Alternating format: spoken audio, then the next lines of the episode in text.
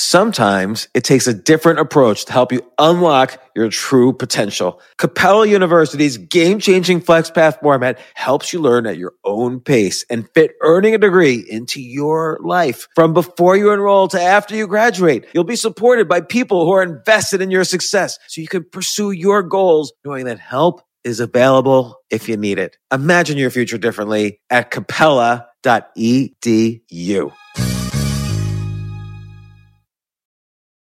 This isn't your average business podcast, and he's not your average host. This is the James Altucher Show on the Choose Yourself Network. Today on the James Altucher Show. People constantly want to label you.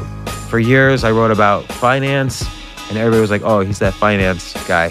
And then I started writing about going broke and, and how to recover and people thought it was crazy. Like I lost a big size audience, but then you get a new audience. And so you just have to do what your creative compulsions tell you to do. I'm not a therapist, I'm just a writer. And I have a lot of experiences that affected me.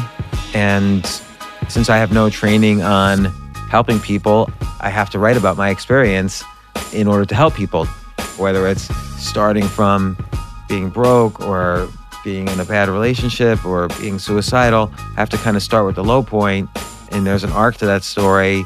In your case, you share a lot of really personal stuff on your podcast, in the articles that you write. Do you ever get like a, a vulnerability hangover where you're all, oops, I shouldn't have said that, or did I share too much? Or is it ever awkward or uncomfortable for you when you do share what's going on in your personal life? Yeah, I mean, I kind of have a rule where I don't actually publish an article unless I'm afraid I'm sharing too much. Oh.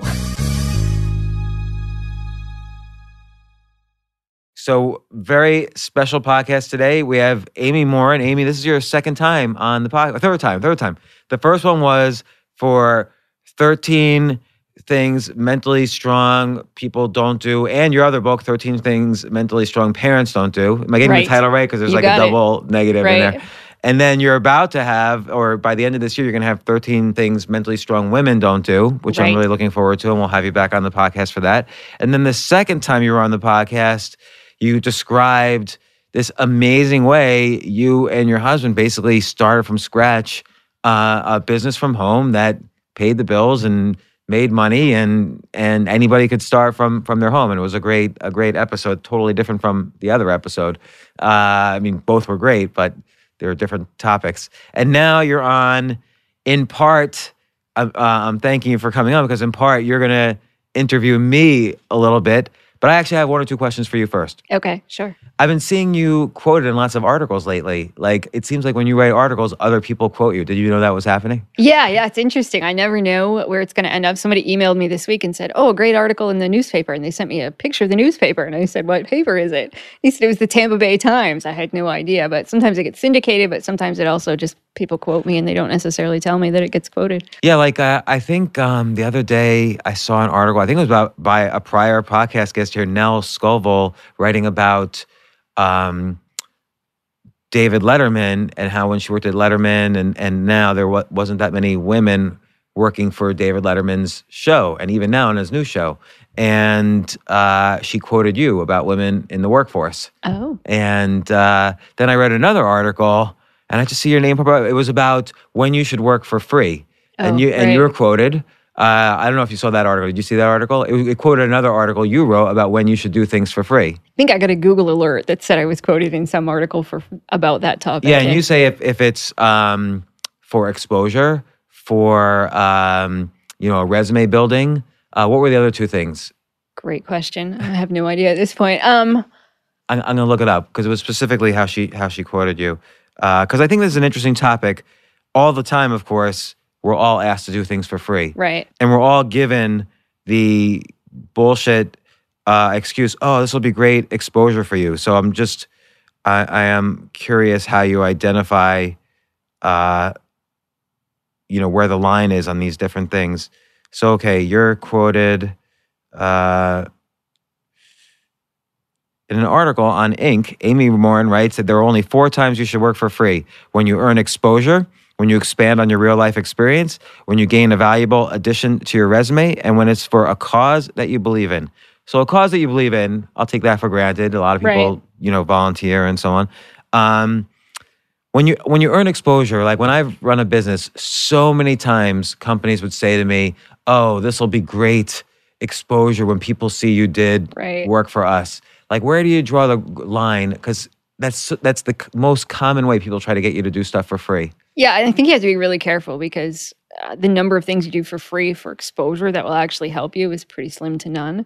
So I think if it's something that will look good on your resume, like if you give a Google talk, Google doesn't pay you, but you get to put that on your resume that you spoke at Google. Right. Like, And- I- have you given a Google talk? yeah, So yeah, have I. Right. We did it for free. Right. Same with TEDx. It wasn't, uh, I knew I wasn't going to get paid for it, but at the same So time, it was could say. free. But it's gotten me millions of views on YouTube. So it was worth it. But so I think it's really about figuring out what kind of exposure. So many people, I think, are like, oh, take my picture for free and then I'll put it on my website, but I'll say, tell everybody that you took that photo.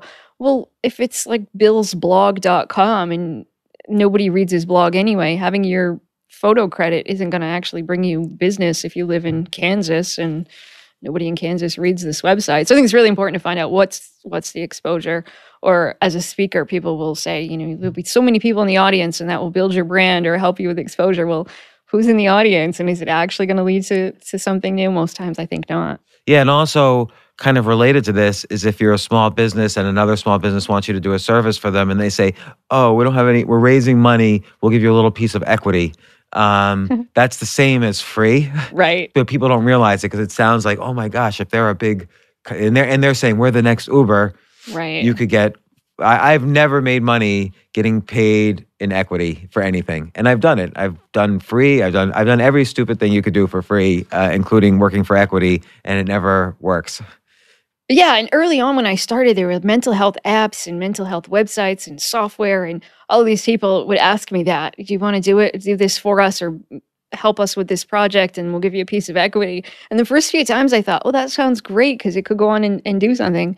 And then that realization sunk in that it's probably not going to be worth any money. If and if they don't want to pay me up front, then I probably don't want to spend my time doing it. If it's Yeah, yeah. So there's like, so I, I would add like two things or two ideas to your list. One is if it's instantaneous or fast, I, I'll do something for free. Right. So if somebody says, "Can you write a blurb for my book?" and I read the book and I like it, I'm happy to do that for free Mhm. because then your name is on the, every book, and it is kind of a there's definite exposure there if the book does well, and it didn't take you that much time anyway if the book doesn't do well. And then I think for the exposure, it's so easy to rationalize in your head, oh yeah, this is good exposure. You should sort of write the rules of what of where the line is for exposure. Like, will a million people see this? Right. Or you know, if it, it- you have to kind of write the criteria in advance and not break your rules. yes, So, so that that's really important. Have a, the discipline to not break your, your rules. Yes, I, I think that's huge because it's so tempting in the moment to say yes when somebody asks you to do something, but to have those rules and stick to them. Yeah. Like what? What? Like I'm sure. Like when you write these articles for Inc., you're probably doing them semi. Um, some of these articles are for, for free. I, I don't know about Inc., but but for some of these publications, but that's pretty good exposure. It gets you quoted in all these places.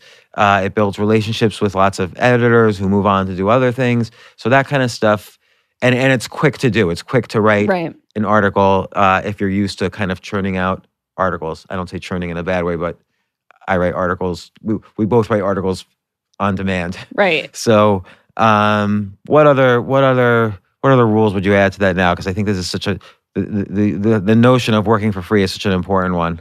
Yeah. And sometimes you can directly tell what the, uh, your return is on your investment of your time, but I think sometimes you just never know too. Sometimes I'll have an article that goes somewhere that goes somewhere, and somebody will then hire me down the road, and you never really know how all how all of that happened. But I think it's just really important to pay attention to to your time, where it's going, and how much of an investment you're putting in, and what you expect to get back. And I guess it's like you said, like Google or TEDx, you would do for free because then it's not so much that your talk might be great or that the audience might be great, is that you're associating yourself with a brand that is considered super high quality. Right. So then you get uh, it, it, it signals that you're also super high quality. So that's that's it's not just a resume thing. It brings up status. So like if if Barack Obama came to you and said, "Hey, uh, will, will will you mow my lawn and uh, uh, have coffee with me for free?" I I would say yes to that. Right. and then I could say, you know, special advisor to Barack Obama one day. Right. Yeah. And, you know, I had made that rule. I said, I'm not going to speak for free anymore unless it's a charity or cause that I really believe in. And then about the next week, Google said, Hey, can you come do a Google talk? And I thought, Oh, yeah, that's one of the exceptions to, the- to the rule. right. But like if McDonald's called you and said, would you speak for free to us? McDonald's is a, a big brand name. We're a Fortune 20 company. Would you, we're the biggest restaurant in the world. Will you speak at our headquarters for free? Probably wouldn't do it. Right. Because then I'd also wonder, well, why, if you make all of this money, why aren't you paying me for my time too? So, Yeah. because I find that that happens. Sometimes the bigger the company, the less that they pay people or the less they want to pay because they think you should just do it just to be associated with them. Yeah, and also it, there's there there's a bureaucracy where they're divided into like a thousand different groups with different P and Ls. So the budget of the of the organization within the organization that's asking you to speak might not have a big speaking budget, but they can usually figure out how to get if you if you push. Right, right. That they can buy books or they can buy something else and make it happen anyway in the end. So you still get compensated. I am constantly asked to speak at conferences for free, and they all have arguments why I should speak for free, and then they get upset when I say no. Yes. and and it's one thing being like on a podcast uh, for free. There's an audience. There's a lot of exposure. You spend a lot of. I I'm using the exposure argument, um, but you sp- but you get a lot of time to get your real message out. It's not just you're doing something that no one sees.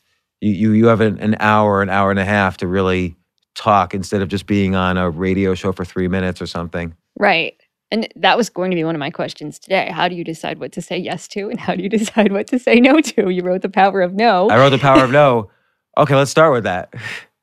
So, aim, so, so, the premise of this podcast really is that I wanted someone to interview me, and Amy is a perfect choice because she's super mentally strong after writing these books, and she's been on the podcast a couple times and knows me knows me well, and I'm excited. Thanks. I'm also a therapist, but I'll try not to, I'll try to wear my author, mentally strong author hat rather than my therapist No, hat. wear your therapist hat. Yeah. Okay. Yeah, I need it. Game on.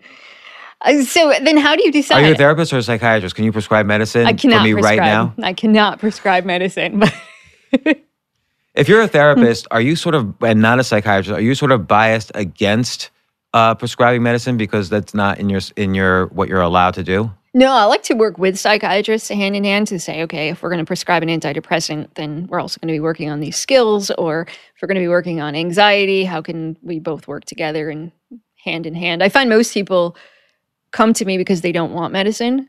And so sometimes, and I say that's great. Let's use medicine as a last resort, and let's try to use therapy as a as a tool first. And then if that doesn't work, sometimes I'll try to talk them into going there just as a way to say, you're so depressed right now, you can't think straight. And it's really hard for you to apply this stuff until you get over that next hurdle. And medicine might be the best way to do that.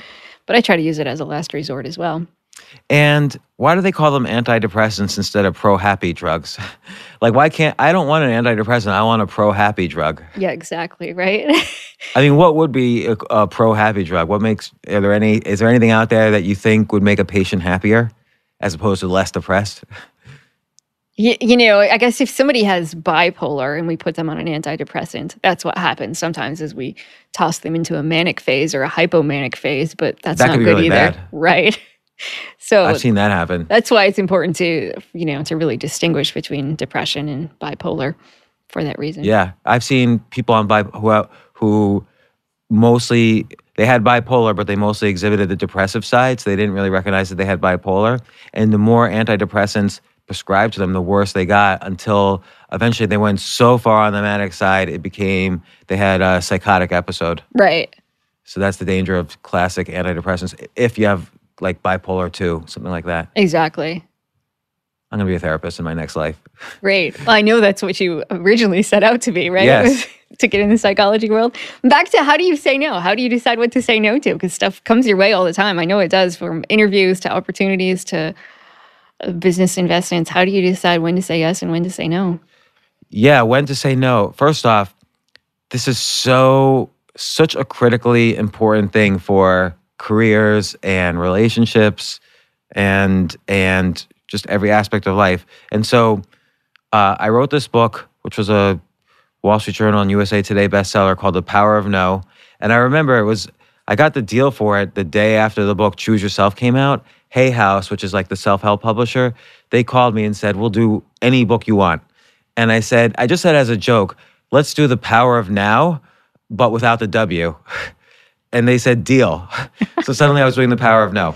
And um, then I had to think of what to write about because I don't know if you experience this with the mentally strong books, but I tend to write about the things that I've been historically very bad at because then the process of you know, you know, it's a, a great example I like to use is Brad Pitt should not should probably not write a book how to pick up women because nobody is going to relate to his no one's going to learn or relate from his experience but if i don't know you're me and you write a book how to pick up women more people might pay attention actually because how did this schlubby guy uh, get in the dating world, get any dates at all? So, so with the power of no, I think I've typically had a very hard time saying no, and I had to spend a, a long time figuring out not only what to say no to, but but then how to say it because I'm very non-confrontational. Mm-hmm. Like I really,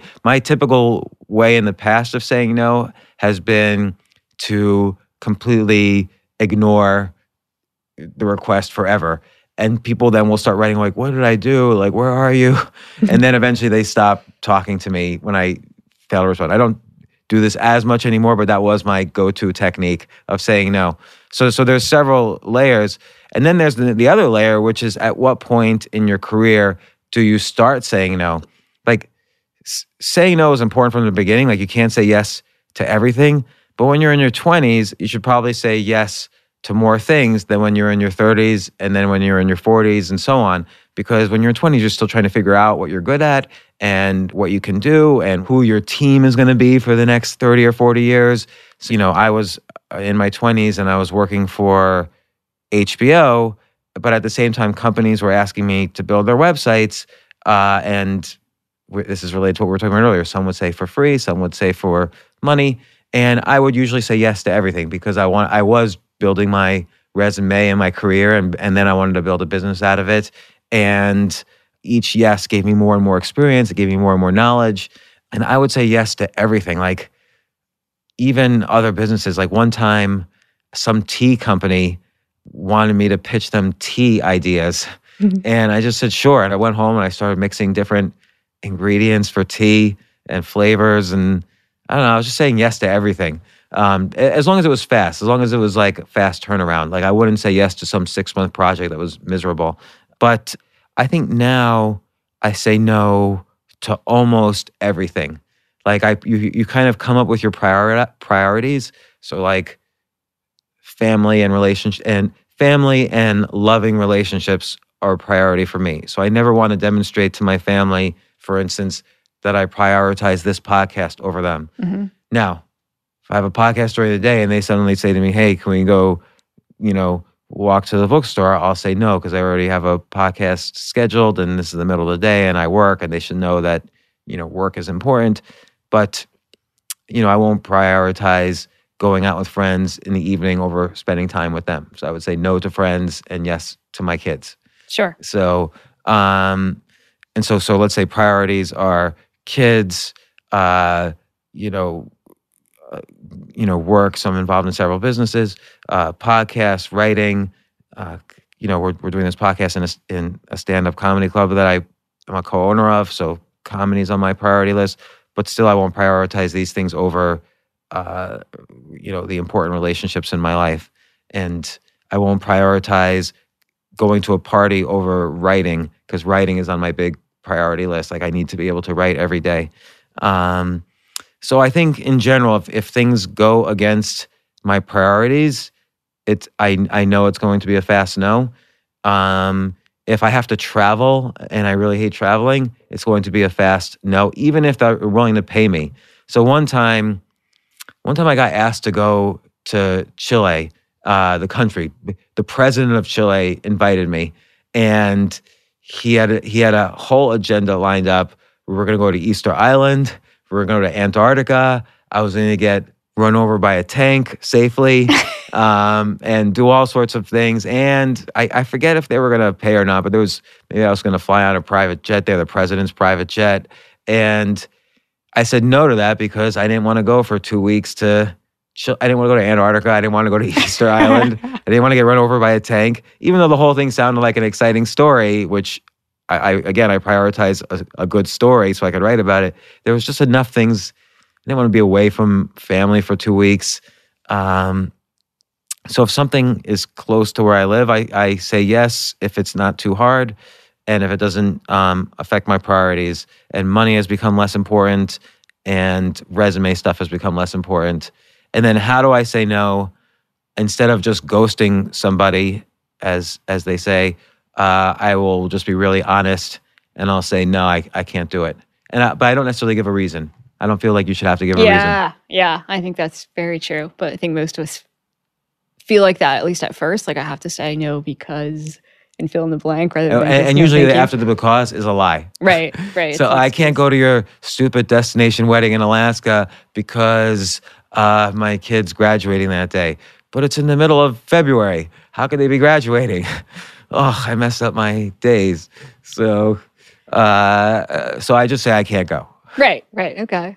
So, one of the things that particularly interests me so, I work with a lot of people with anxiety. Most people I work with who have anxiety will say, I can't do X, Y, or Z because until my anxiety is better or I'm too anxious, I have all these dreams that I'd like to do, but I can't because anxiety holds me back or I have to wait till my anxiety gets better.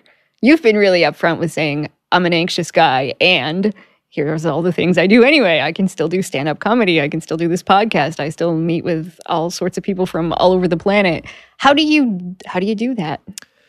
Yeah, it's really interesting because anxiety, as you know, as a therapist, could be totally debilitating. And I think anxiety, you would know better than me, but it comes from a lot of different sources. But I would say anxiety for me is is is linked to, let's say, prior trauma or feelings about self esteem.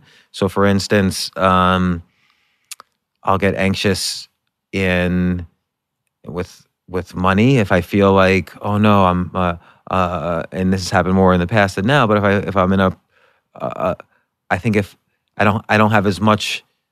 I should have a lot of confidence about making money, but let's say 10 years ago, I was less confident. And if I was feeling like in a precarious money situation, I would get so panicked. It would be like I'm having a heart attack. I couldn't, I, I wouldn't be able to sleep. I would write on pads all night long, adding up like the money in each account I had or business opportunity I had and try to figure out how I'm going to live. And I just, all this worry would do nothing. Like worry never really accomplishes anything and just wastes time. And it would just be debilitating. But now, with everything I do, I do get anxious about it. Like, let's say I'm about to go, the most extreme example is if I'm about to go on stage for stand up comedy. Public speaking is hard enough, is anxiety producing enough, but then stand up comedy, there's two extra things, which is A, they don't, the audience doesn't know you. Usually in public speaking, they know you. And and B, you have to make them laugh. Right. So in, with public speaking, which is still anxiety provoking, you don't they they know you and you don't have to make them laugh. Uh, but with stand-up comedy, it's all the things with public speaking plus these two other things, and usually have shorter amount of time. But I've gotten really anxious with both public speaking and stand-up, and I've experimented with dealing with my anxiety before going on stage with with comedy. So, for instance, is it better to have a drink or not have a drink? Is it better to um, I don't know, have a lot of coffee or not have a lot of coffee, like take a stimulant or not a stimulant? Is it better to uh, take like something anti anxiety or not anti anxiety or meditate or not meditate? And I find actually having a mild amount of anxiety is the best because you're you're not so anxious that it's ruining you, but you're anxious enough that you're like hyper aware of everything that's going on and you're ready and maybe you're confident. And I usually try to say the anxiety is just a tool. So I, I, I distance myself a little from it by acknowledging that it's there, like being aware of it as opposed to just living it. Um, uh, but in general, anxiety has been really hard for me. I always try to say now, what's the worst that could happen? Kind of like the standard things, like what what's the worst that could happen, and it's not so bad. Um, like stand up comedy, ultimately, 30 strangers from Norway who are in the club. Like, who cares if I don't do so well? It's not going to ruin my life. Um, and or or when you're negotiating selling a company is another way I get anxious, and I try to really plan in advance, like script out all the possibilities of what could happen, and then again I try to ha- figure out a worst case scenario. Worst case scenario is I have five other options to sell the company. This is just one, and so I'll try to diversify the good experiences in my life. So actually, that's always what I've done. So even when I was day trading, if I had a bad day trading day, I would switch focus completely to something else completely different happening in my life and and try to be good at that to reduce the anxiety about the day trading. Mm-hmm. So like maybe I would uh, switch to playing from a bad day trading day to playing chess, and if I won a bunch of games of chess, I would be less anxious. Um, so so people always say invest in yourself, um, but they never talk about how you should. Just like with all investing, you should diversify. So I div- diversify the way I invest in myself, and that helps spread out the anxiety or or compartmentalize the anxiety. So if if three things are going well but two things aren't, I don't have to focus anymore on the two things that are causing me the most anxiety. But when I first had a lot of anxiety, I took Klonopin and got horribly addicted to it. Right. And it was just the worst experience in the world being addicted to that. And a lot of people don't realize the side effect of Klonopin and those benzos is that it causes anxiety. And so the longer you're on it, the higher you dose you have to take, and it ultimately. Yeah, and it's really hard to wean off. Like I don't know, I don't know how people would get off Klonopin. I've tried this in the past. Like I started taking it in my most anxious period. Um, I've had several anxiety ex- anxious periods, but let's say 2009, I was anxious, and I was really anxious about money, and I started taking Klonopin, and I'm like, this is a miracle drug. This is the first drug. Antidepressants never worked for me. This is this is like it literally almost put up a wall in my head, so I so my brain wasn't allowed to think an anxious thought, and I took more and more depending on the Mhm. anxiety. But then I figured, oh, okay, I'm gonna I don't need it anymore. I started making I started solving my financial problems. I tried to get off, and day one was okay, but then like day two, and day one was even great. I had tons of ideas. I felt very creative. But then day two, it's like literally, I'm like sitting in a chair and there's like a thunderstorm happening in my head, and I'm just like trying to hang on to the chair. Like it's the worst experience in the world trying to withdraw. You have to do it very slowly and wean yourself off over years. Right, right. And uh, unfortunately, like, a lot of people don't know that when they start taking it. They don't realize how addictive it is. Yeah, like if you if you start off taking like I don't know what it is four milligrams or gr- whatever the measurement is, it's sort of like one half a milligram every six months. You have to get off. Right. So And tell me about that. I know you've had ups and downs, dark times. Do you worry that you'll ever have those dark times again? Do you think that you will? Or do you feel like now you're better, that you would never go back to the places that you've been before?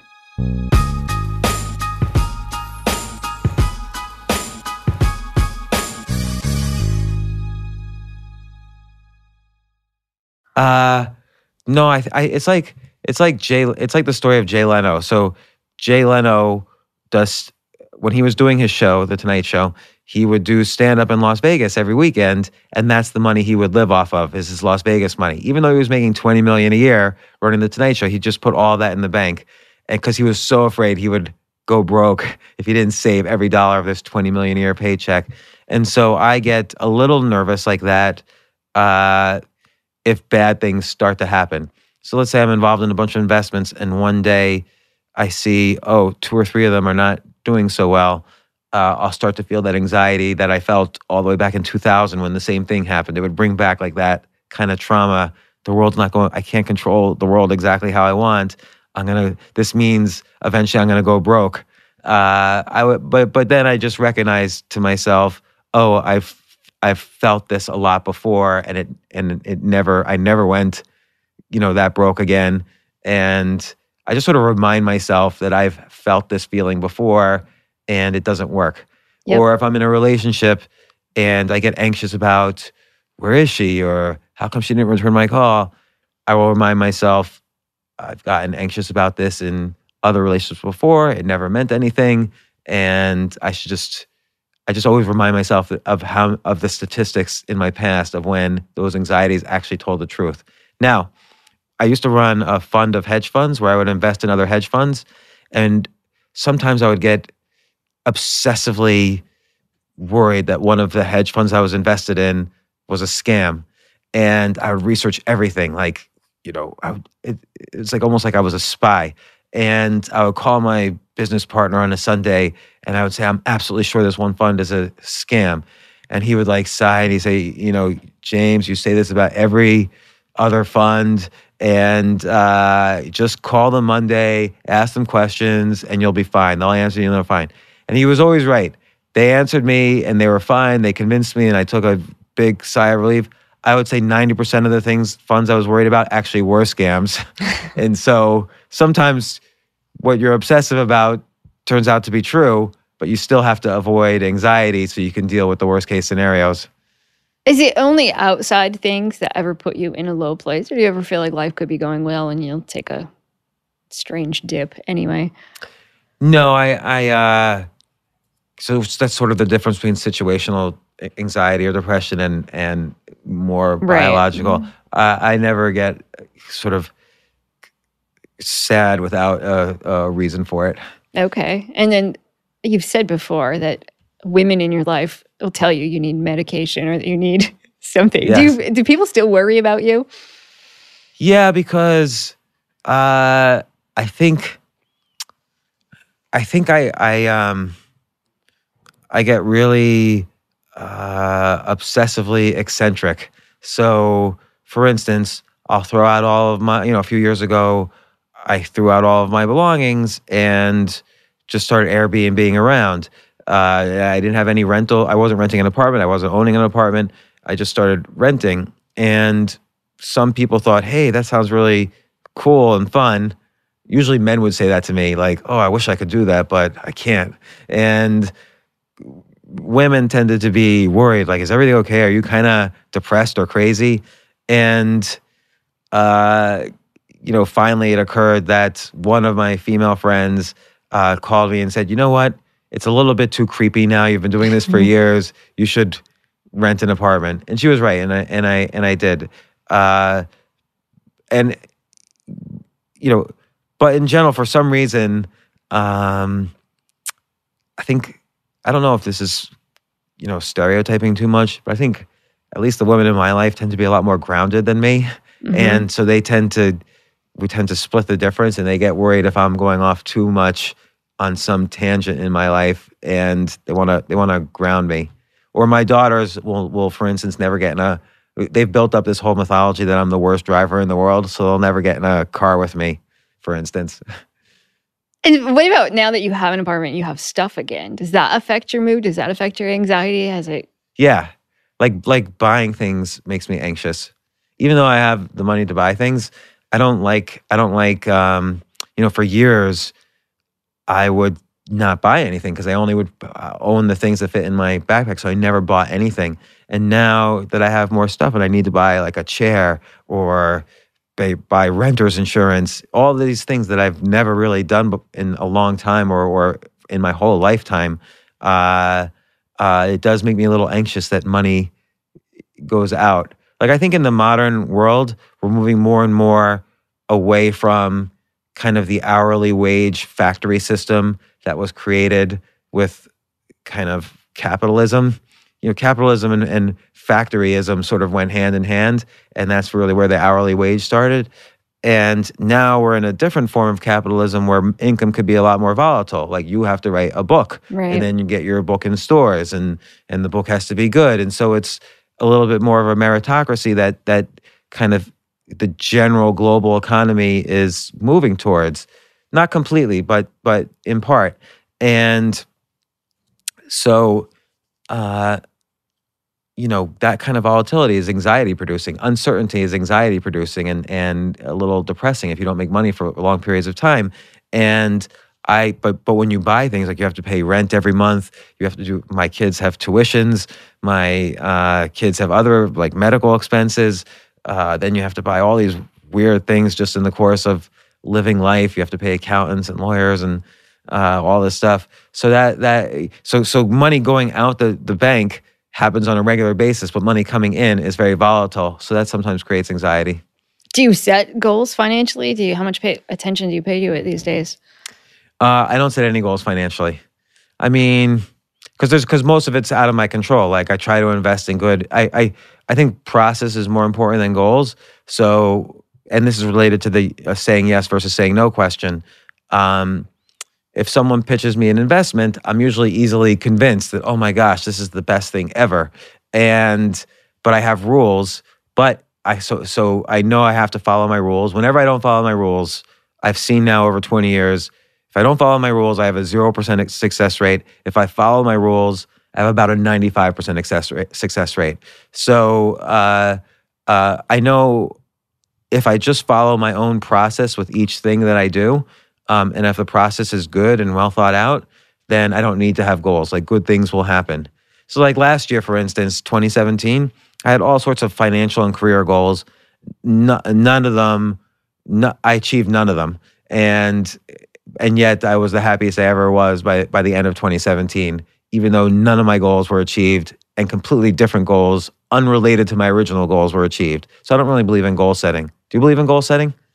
To an extent, but like in my case too, I never set out to write a book. I didn't mean to write a second book. It's all just sort of happened because I've taken life been flexible. I think if I would have had a goal and I was really intent on making my goal happen, I could have um, been so hell bent on that that I missed all these other opportunities that came my way.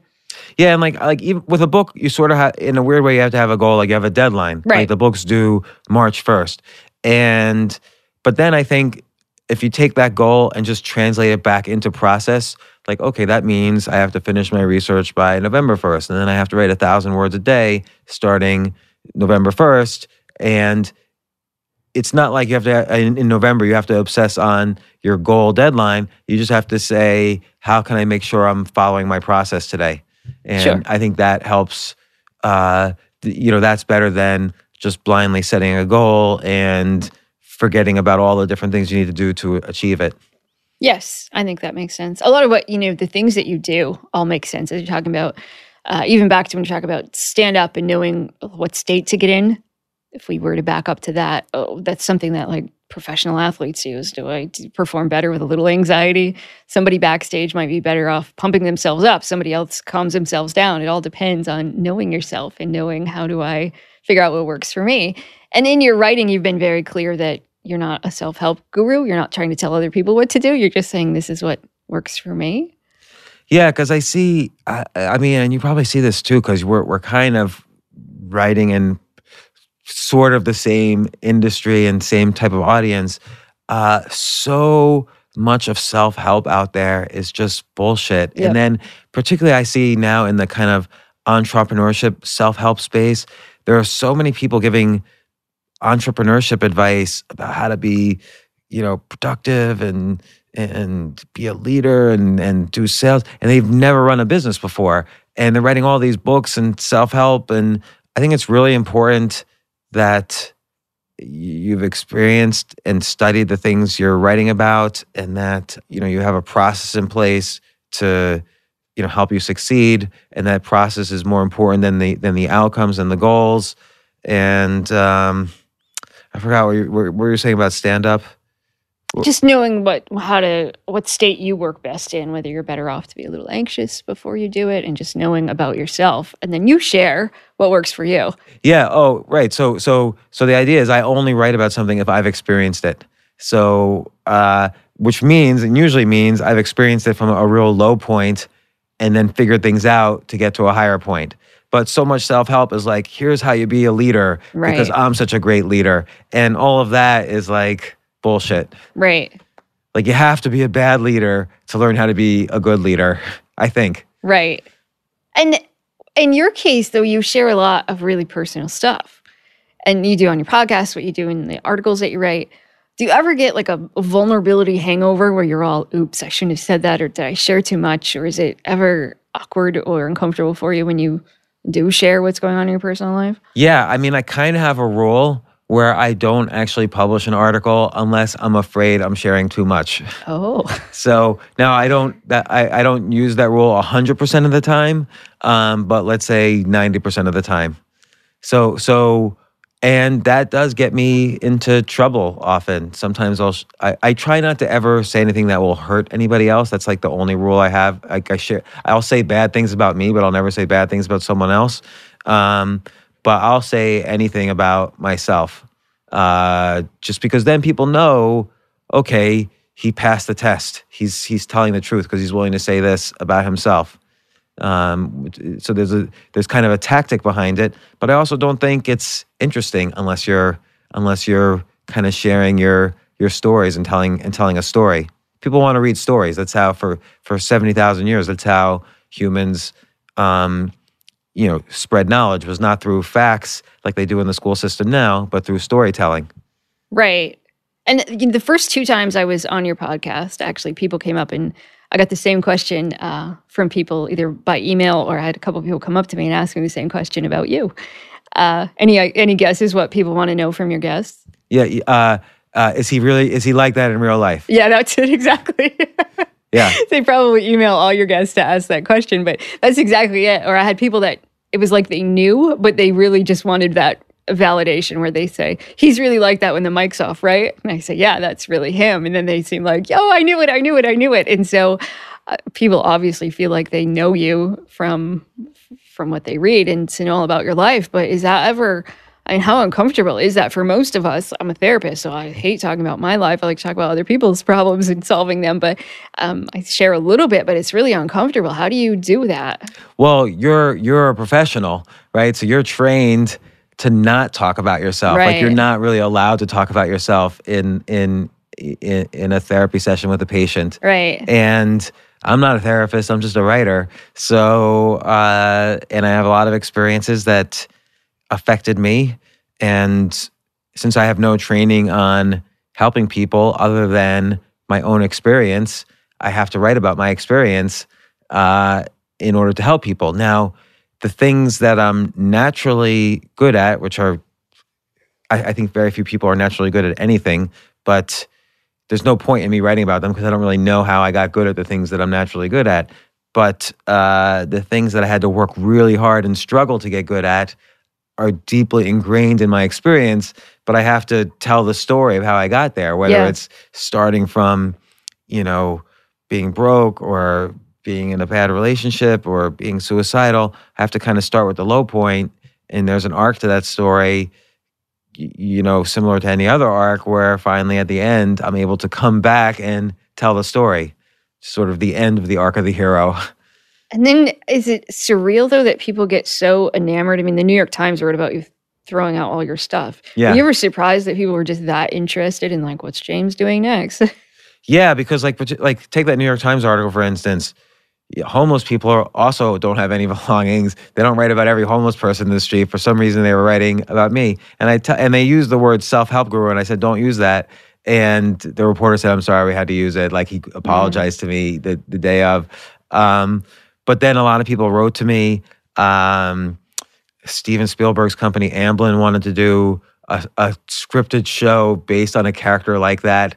Uh, other companies wrote to me, and uh, I was just trying. I was just trying something, a different way to to live for a while because I like to experiment, and and not necessarily experiment.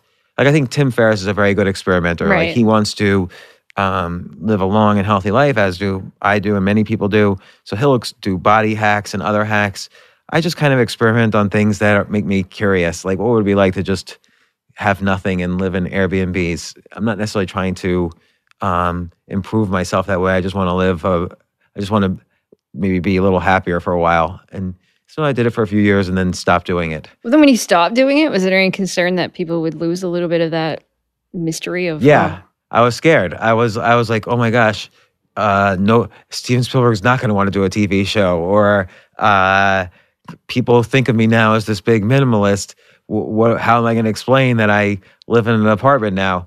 And uh, the reality is, you just can't. You, you know, you always have to move on to the next thing. Like you can't let anybody else label you. I mean, people constantly want to label you. Like right. for years i wrote about finance for the first eight or nine years of me writing books i just wrote about finance and everybody was like oh he's that finance guy And then I started writing about completely different things, like the opposite of finance, like going broke and then and how to recover and and then just weird stories. And people thought it was crazy. Like I lost a big size audience, but then you get a new audience. And so you just have to you just have to do what your cr- creative compulsions tell you to do. So like not comparing myself to Picasso, but he changed styles like every 3 or 4 years and which was just do completely different things. Andy Warhol, completely different things. I mean, other writers can get away with doing the same thing over and over. But even like you get a guy like John Grisham, he doesn't always write legal thrillers anymore. I mean, his last thriller, I think, was a kind of a writer's thriller. Mhm. And then he write he's written books about sports and he's you know, he's done all sorts of things. Right. So then, well, and I guess this is coming from the guy that wrote Reinvent Yourself too, right? So yeah, like people want people feel an urge to reinvent themselves every few years. You you get bored doing the same thing over and over again, uh, and you have to figure out new formats and new things that excite you. Um, and some people say, "Oh, you have to focus. Like you have to play the violin for 20 years in order to be the greatest in the world." And maybe that's true, but that's just not for most people. Like most people don't want to do the same Right. thing for for 20 years.